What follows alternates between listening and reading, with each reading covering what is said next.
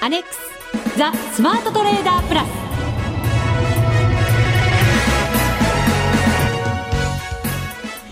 こんにちは内田まさみです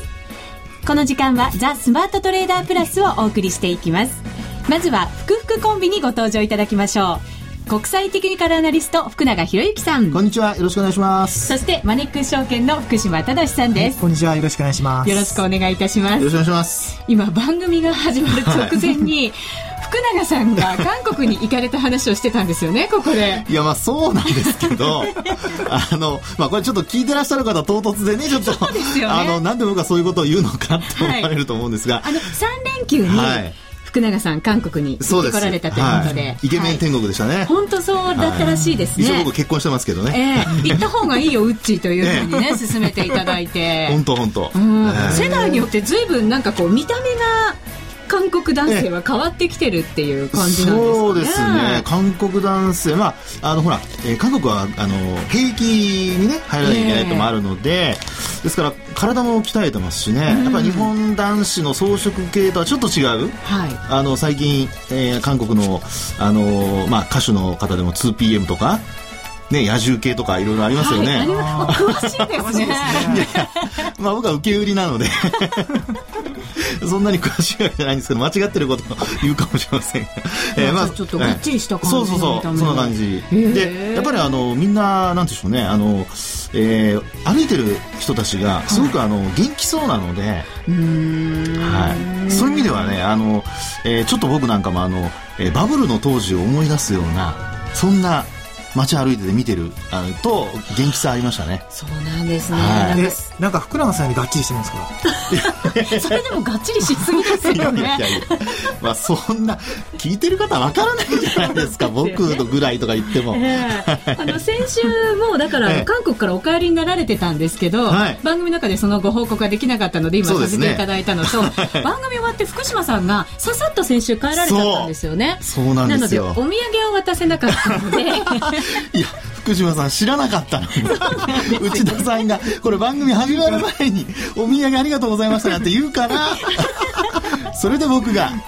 内田さんって言っちゃったわけですね そうですねそんなことがあったんですねはいばらしちゃったというそなんはいですすいません、はい、すいません。わけのわからないオープニングになったかもしれませんが ええ。番組はわかりやすく進めていきたいと思いますお願でいしこまのす番組、ツイッターでも私つぶやいておりますので、ぜひ皆さんそちらも合わせて、えー楽しんでいただきたいと思います。それでは番組進めてまいりましょう。この番組を盛り上げていただくのはリスナーの皆様です。プラスになるトレーダーになるために必要なテクニック、心構えなどを今日も身につけましょう。どうぞ最後まで番組にお付き合いください。この番組はマネックス証券の提供でお送りしますスマートトレーダー計画よーいドンザ・スマートトレーダー計画用意ドン。このコーナーでは、スマートなトレーダーになるためのノウハウ、実践テクニックについて教えていただきます。さて、えーこのところ数回にわたって、私のリアルトレードをこの番組の中でもご紹介させていただいてるんですが、はいえー先週は、こう、レンジの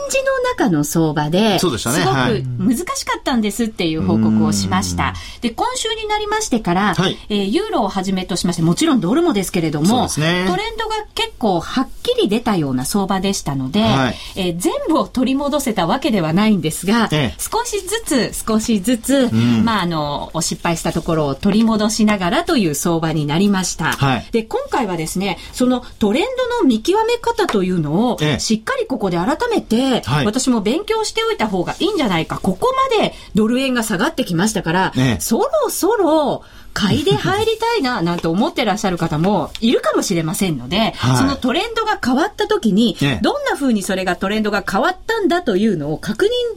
えーできるのか、はいどんな風に確認したらいいのかというところを教えていただこうと、はい、思います。そうですね。はいあのーまあ、まずはそのトレンドの定義というんでしょうかね。まあ、そこをちょっとやっぱり見極めというか、あの、きちんと確認しておきませんと、はいあの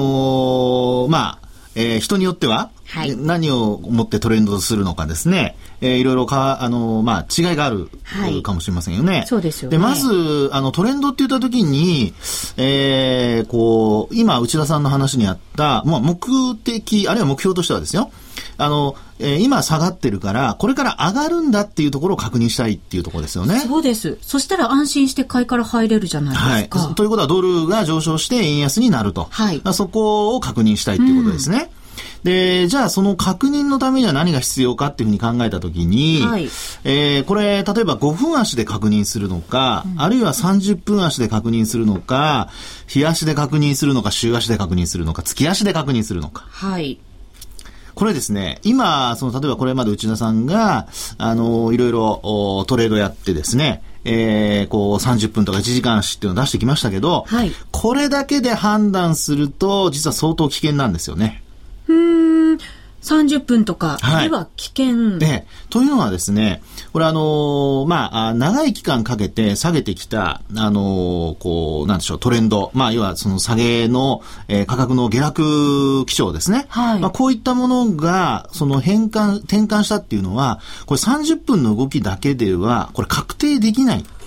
ですよね。まあそうですよね。はいドル円なんか随分時間かけて下がってきてるわけですよね。で、一旦その下げ止まったかと思いきや、例えば、しあの、東日本大震災の時もそうですけども、ええまあ、その後、G7 の協調介入があって、で、なおかつ、こう、一旦上昇したものの、80円台で入ったんですが、その後、また、今のように、えー77円台。うん。というですね、動きになってますよね。はいじゃあこれは30分足で見ると、当時はトレンド転換したっていう形で見えていたのに、実際にはこれ下落してるわけですから、うんこれトレンド転換になってないってことになりますよね。なってないですね。ねえ結果的に。ええまあ、あるいは、またトレンドが下向きに変わったんだっていう見方もあるかもしれません。ただ、あのーこういうトレンドの判断をするときに、一番重要なことは、まあ、やはり長い期間を見てですね、えートレンドが本当に変わったかどうか。はいまあ、。それが重要なことなんですよね。うーん。で、長い期間をこう見たときに、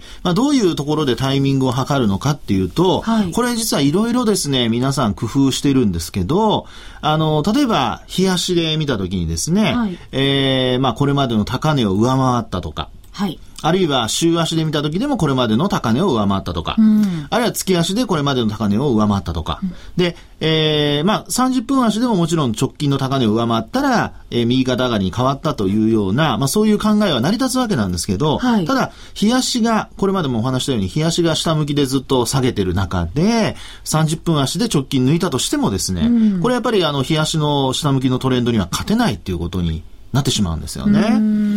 ですので、まあ、そういうふうに考えた場合に、えーやっぱり長い期間のトレンドを見て、まあ、それが、あの本当に、えー転換したのかどうか、まあ、それを見ていく必要があると。うん。ですから、例えばこう一番皆さんに分かりやすい例で言うと、5ドルありますよね、 5 5ドドルル円。はいでこれ見てですね、例えば直近で言うと、あのーまあ、あー横ばい基調にはなっているものの、えーこれ、トレンドが下向きに変わったって見る人はあんまりいないと思うんですよね。ほーこれをですから週足とか月足で見ると、まさにそういう感覚になっていくんではないかと思うんですね。本当に景色が今見てみましたけ ど、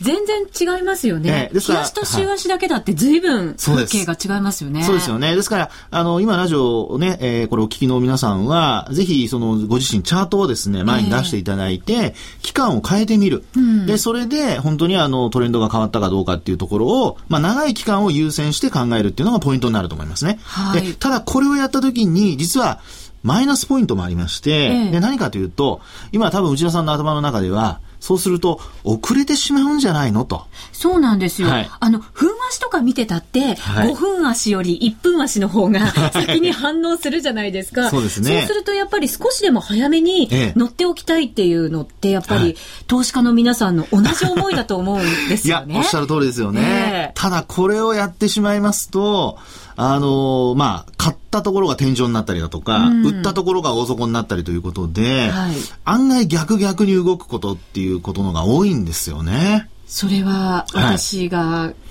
しっかりと感じてる、 ポイントですよね、それ今今は。だいぶ溜めましたね。 そりゃそうだよね。失敗してきたよね、数々と思いながら今。と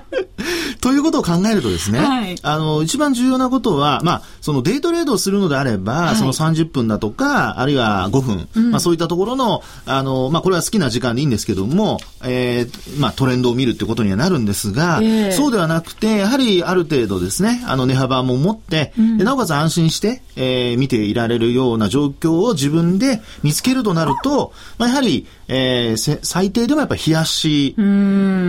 あ、特にその移動平均線でいうと、やっぱり25日だとか、はいあの、まあ、為替の場合21日を使うケースもありますけどね、ええまあ、そういったところの、あの、冷やしの中での中期の移動平均線が上向きだとか、まあ、そういったところを見て、えートレンドを測るということになると思うんですよね。そうすると私はいはあの、ずっと30分足とか1時間足えでえトレンドラインを引いて、はいそれでトレードをやってきたんですけれど、はいそれはすごく短期なトレンドであって、ええ。王道のトレンドとは言わないってことですよねそうです。やっと気づいてくれましたね。今、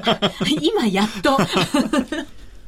そうか、はいじゃあ、それでもし、1時間足とかのトレンドラインを引いて、はいやる場合は、あくまでも自分の頭の中に短期だということをしっかり叩き込んでないと、そうです失敗しちゃうってことですよね。そうなんです。ですから欲が出て、ええ結局その自分が最初の目標としていたところを、まあ価格が超えた。はいあそうすると、あ、もっと上に行くんじゃないかなと思って、指し値を上げる。うんそうすると、冷やしのトレンドでは下向きで、ちょうど冷やしで見ると実は売りたくなるようなところで止まってたとかですね。そういう状況っていうのがまあ結構あるわけなんですよね。なるほど、はい私実は昨日の夜にええドル円を見てまして、はいで1時間足でトレンドライン引いてたんですよねではいトレンドライン、まあ、もちろん下向きですからええ右肩下がりなラインになるじゃないですか、はいでそれの上に平行のこれチャネルラインって言うんでしたっけ、ええをあの引いてあるんですね、はいでその上のチャネルラインを実はローソク足が抜いてきたんです抜いてきましたはい、なのでこれはと思って、はい実は打診的なんですけれどはも買いでお本当に一番最低の、はいあの、単位だけですけど、はい入ってみたんです、ね。リアルマネーでそうです、リアルマネーで。すごいはいで、さっきまでプラスでいたんですけ ど、あの、先ほどマイナスになったぐらいの水準で、実はもうマイナスにならないところで、はいあの、ラインをしっかり、もうそこで切る、あーうん利益指し値を確定ラインをねはいはい入れてありましたので、ええあの、痛い思いはしなくて済んだんですけれど、うん。そうか、長いラインでもっとしっかり確認をしないと、ええそういうことになるわけですよね。そうですね。ですから、あの、チャンネルラインというのはですね、あの、いえーまあ、えーっと、こう、高値と高値を結んだりだとか、安値を安値を結んだり、いわゆるそのトレンドラインを引いて、まあ、その上下のラインの間をこれチャンネルラインというふうにチャンネルとかって呼ぶんですけどね。はいそれを超えてきたらトレンドが変わったんじゃないかと。ただ、これやっぱり5分足、あるいは30分で見ると、あるいは1時間で見ると、トレンドは一旦上に抜けたんだけども、冷やしで見ると、全然、まあ、そこまで達していないとはいいうことになるわけですよね。うん確かに、そしてあと78円のところがすごく重かったのでうん、ここはなかなかやっぱり超えていかなかったんですよね。一瞬超えてまた戻っちゃった感じなので、そうですね。ですからそう考えると、冷やしの、まあ、トレンドが下向きで、はいえー今話にあったように78円重たいんだとすれば、これやっぱ78円でショートするっていうのが、そうか。長く持つ一つの秘訣といいますかですね。なるほど。ええそうするとじゃあ78ぐらいに来た時に、しめしめと思ってまた売りから入ればよかったわけですね。そういうことです。いやいやいやいや、そんなため息つかないでください、内田さん。 でもこう、福島さん、あの、あれですよね、逆張りってなんとなくしてみたくなるんですよね。あの特に日本の投資家の皆様って、ええ逆張り大好きですよね。もう、あの、とあの、マネックスのお客様も、ええもうやっぱり80円下回ったところのロングポジションがやっぱり比率がもう非常に高くて、もう80円切った後もずーっと9割以上がロングポジションなので、まあ、じわじわちょっとやられてる可能性あるんですけども、やっぱりそういったところで逆張りやるの大好きですよね。そうですね、はい本当はでも順張りじゃないとうー ん、いけないんですよね。そうですね。ですから、そのさっきの内田さんの、ええやっぱり遅れ、それを皆さんあまりにも心配するがために、はいどうしても下げてるところを買って、っていうふうに考えてしまうんですね。ええ要するに安値を買いたいと思うから、下げてるところを買いに行くと。ところが、さっきもお話したようにトレンドっていうのは、安値をどんどん更新していく状態がトレンドが発生してるってことになってる状態なのはで、いあるいは高値をずっと更新していく状態がトレンドが発生してるっていう状態ですから、これ、あのーまあ、一番、例えばチャートで言うと、ポイントフィギュアなんていうチャートがあるんですけどね、ええこれは、あのーシグナルとしては、高値を超えたら買いなさいっていうシグナルなんですよ。高値を超えたら買いなさい。はい。そうです。ですから、逆差し値でいうところの高値超えの買い入れっていうところになるんですね。で、あのー為替もそういう傾向は結構あるかとは思うんですけども、それを逆張りで売ってしまうと、これまたひ、あの、思いっきり引っ張られてしまうと。そうですよね。はい。ですから、そういう意味では、やはり、あのーその短期で売買するっていう方以外はですね、はいある程度、やっぱ為替の方向、ちょっと長い期間を見て、で、あのー安値を更新しているかしてないかとか、あるいは本当にあの、初歩的な話ではありますけども、移動平均線、ちょっと馬鹿にしないでですね、はいあの、しっかりご覧いただくといいんではないかなと思いますけどね。はい。今のこのトレンドの見方を踏まえた上で、次のコーナーでは、はい。この先の相場の見通しも伺いたいと思います。ザ・スマートトレーダープラス今週のハイライトザ・スマートトレーダープラス今週のハイライト。このコーナーでは全体相場について福永さん、福島さんの見方をお話しいただきます。さあ、先ほどトレンドの見方、しっかりと教わりました。はいえー今週のユーロ、そしてドルの動きなんですけれど、ユーロの方は、まあはいギリシャの支援がええ。とりあえず出まして、出ました足元なんとか、はいまあ先送りは先送りなのかもしれませんけれども、ええ落ち着いたような動きに見えます。そうですね。はいあの、この番組でもお話してますように、あの、週足で皆さん見てくださいねって話をした時にですね、えーユーロ円に関しましてはやっぱり右肩上がりがちょっと続いていてですね、一時的にこう割り込む場面があっても、はい価格的には戻していくっていう、そういう状況になってたわけですよね。そうですね。でまあ、昨直日近今日ぐらいはいちょっとまた、あの下落してはいるんですけれどね。そうですね。はい。で、直近はまた移動平均線をちょっと下回ってきていると。ですから、こういうふうな状況になってくると、トレンド転換っていうような、こう流れがこう見えてきてますねという話になるわけですね。はいはい。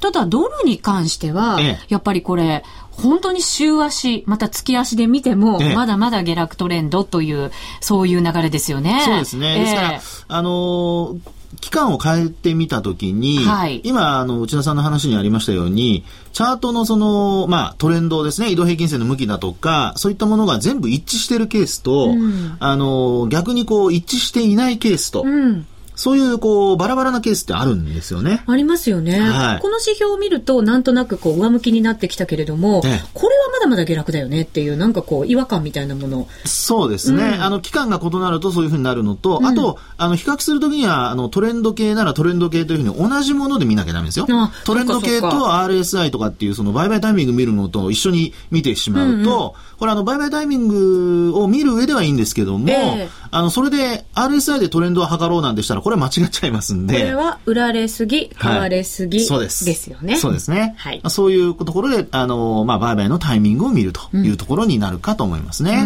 はい。ドル円は一体どのあたりまで下落していくというふうに、はい。福永さんは判断されるんですか これはですね、本当にあの、私個人的な、もう意見ですが。個人的な意見あの、私はデフォルトは回避できないと思ってるんですけど。アメリカはい。本当に。ええ。これでも回避できないってなったら、はい。こんな水準じゃ済まないんじゃないんですうかーん、それはですね、ええあの、いわゆるそのアメリカのデフォルトとギリシャのデフォルトって違うんですよね、中身が。どんな風に違うんですか、ギリシャのデフォルトはお金がなくてのデフォルトじゃないですか。はいで。すから本当に払うお金がないんですよね。でもアメリカの場合のデフォルトっていうのは、これはあくまでもその法律的な問題で、債務の上限引き上げが、あの、まあ、正式に決まれば、いつでも出せるお金はあるわけですよ。ですから、あの、お金はポケットにあるんだけど、例えばね、なんか買おうとした時に、まあ、旦那さんか奥さんかにですね、買っちゃダメって言われてるようなもんなわけじゃないですか。はい。ですので、それ OK よって言われたらもういつでもお金は出せると。ああ、なでるほど。そういうところから考えると、ええもうこの民主と共和党のいがみ合いっていうのがですね、えーまあそういったその、いつでもあのお金は出せるという、もし、えー、そうしたこう楽観的な、あるいはその過信があるとすればですね、えー、まあ、あなんとかなるやっていうことになった場合に、共和党はやっぱり民主党のオバマさんにちょっとやっぱり、あの、えー、ハンデを背負わせたいと。そうですよね。来年選挙ですからね。選挙控えてますははいい。で、あの、いざという時なんとかなるっていうようなことをもし考えてるんだとすればですよ、そういう意味ではやっぱりダメージを与えたいと考えれば、まあ一時的にデフォルトしてもですね、出すお金はいつでも出せるわけですから、あの、ギリシャのようにどっかからお金借りてこないといけないっていう状況ではないので、まあ、そう考えると、まあ、被害の状況自体を、あの、彼らがもし甘く見積もってるとすれば、まあ、そういうこともあり得るかなというふうには思いますけどね。うーん、い軽く見積もっている。ええまあ要重はく見積もるとどうな重ってく見積もると、ええこれはあの、デフォルトになった場合ですね、今、あの、国債の話ばかりしてますけど、ええ実際には政府系の機関の給料が出ない、あるいは年金が出ない。まあそういったことになって、今度は例えばですね、あの、いろんな支払いに回るお金が、まあ個人の方の支払いに回るお金ですね、これが滞る可能性が出てきますよね。だからそうすると、これ民間にも、要するに金融機関だけが今対象のような形で考えられてますけども、これが民間の、もう本当に一般の企業というところにも波及する可能性が出てくるので、まあ、そうなるとですね、あの、いわゆるカウンターパーティーリスク。はいこれ、あの、これまでの金融機関だけでしたけども、ええまあ、どっかにお金が回らないっていうことが出てくる可能性。要するに民間の中でも、そういう可能性は出てくるうーかなというふうには思いますね。そしたらものすごい大規模な、はい。金融ショック的な感じになりまいせんやか、ですから、いいろんなところで、あえの、もうすでにそういう報道はされてますよね。リーマンショックの再来になるかもしれないと。ですので、まあ、本当言うと、ここまで引っ張ること自体が、もうとにかく問題なので、まあそう考えるとですね、私は、まあ、あの、日本にとっての影響っていうのは、まあ、ちょっとまだわかりませんけども、もし、その、デフォルトになった、あるいはその後お金を払うので大丈夫って言っても、私はもう仮に、あの、仮にというか、まあ、数日間、はい。は、やっぱり様子を見ないと、今お話したような、あの、まあ、影響ですね。これは見えないんじゃないかなと。リーマンショックの時も、一旦リーマンが、あの、潰れたという話が出て、翌営業日上げましたからね、これね、株価。そうなんです翌ね。営業日か翌営業日まで上げて、その後ドーンと落ちましたんで、まあ仮にデフォルトになって、もう株価が下げない、あるいは為替も動かないっていうところで安心しないで、2、3日は最低でもやっぱり様子を見るということは僕は必要じゃないかなと思いますね。ああ、なんかちょっとドキドキしてきちゃいました ね。まあ、そう、わかりませんからね、どっちにしてもね。ええはい。でもそうすると福島さん、ユーロとドルの力関係って結構はっきりしてきそうな感じがしますよね。まあもうそうですね、ユーロドル見ればわかりますし、あとその5ドルドルとか、うんうん。あの、9ドルの、まあ、通貨ペアとか見ればもうわかるんですけど、うんスイスと米ドルの通貨ペアとか、はいもう明らかにもう米ドルがもうよ弱くて、ええまあ、スイスとかそういったあの5ドルが高値更新している状況なので、もう明らかにアメリカ通貨って弱いですよね。うん弱いですよねまあ、あの、意味が違うんですけども、ええもちろん円があの一番弱いっていうのもあるんですけども、やっぱりドル、米ドルって今一番弱い強いですね、円がね。あ、ごめんなさい、円が一番強いっていう,、うん強いですね。うん状況になってますよね。うーん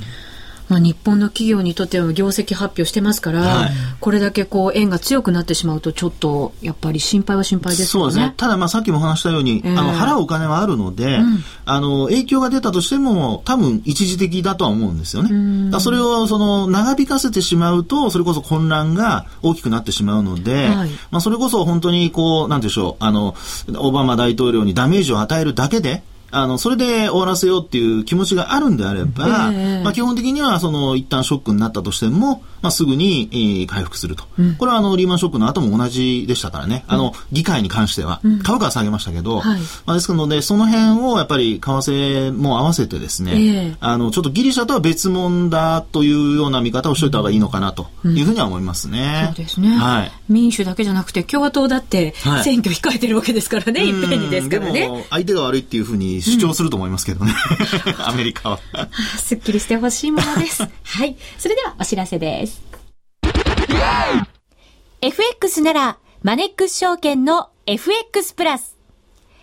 現在、FX のサービスを提供している会社、世の中にたくさんありますよね。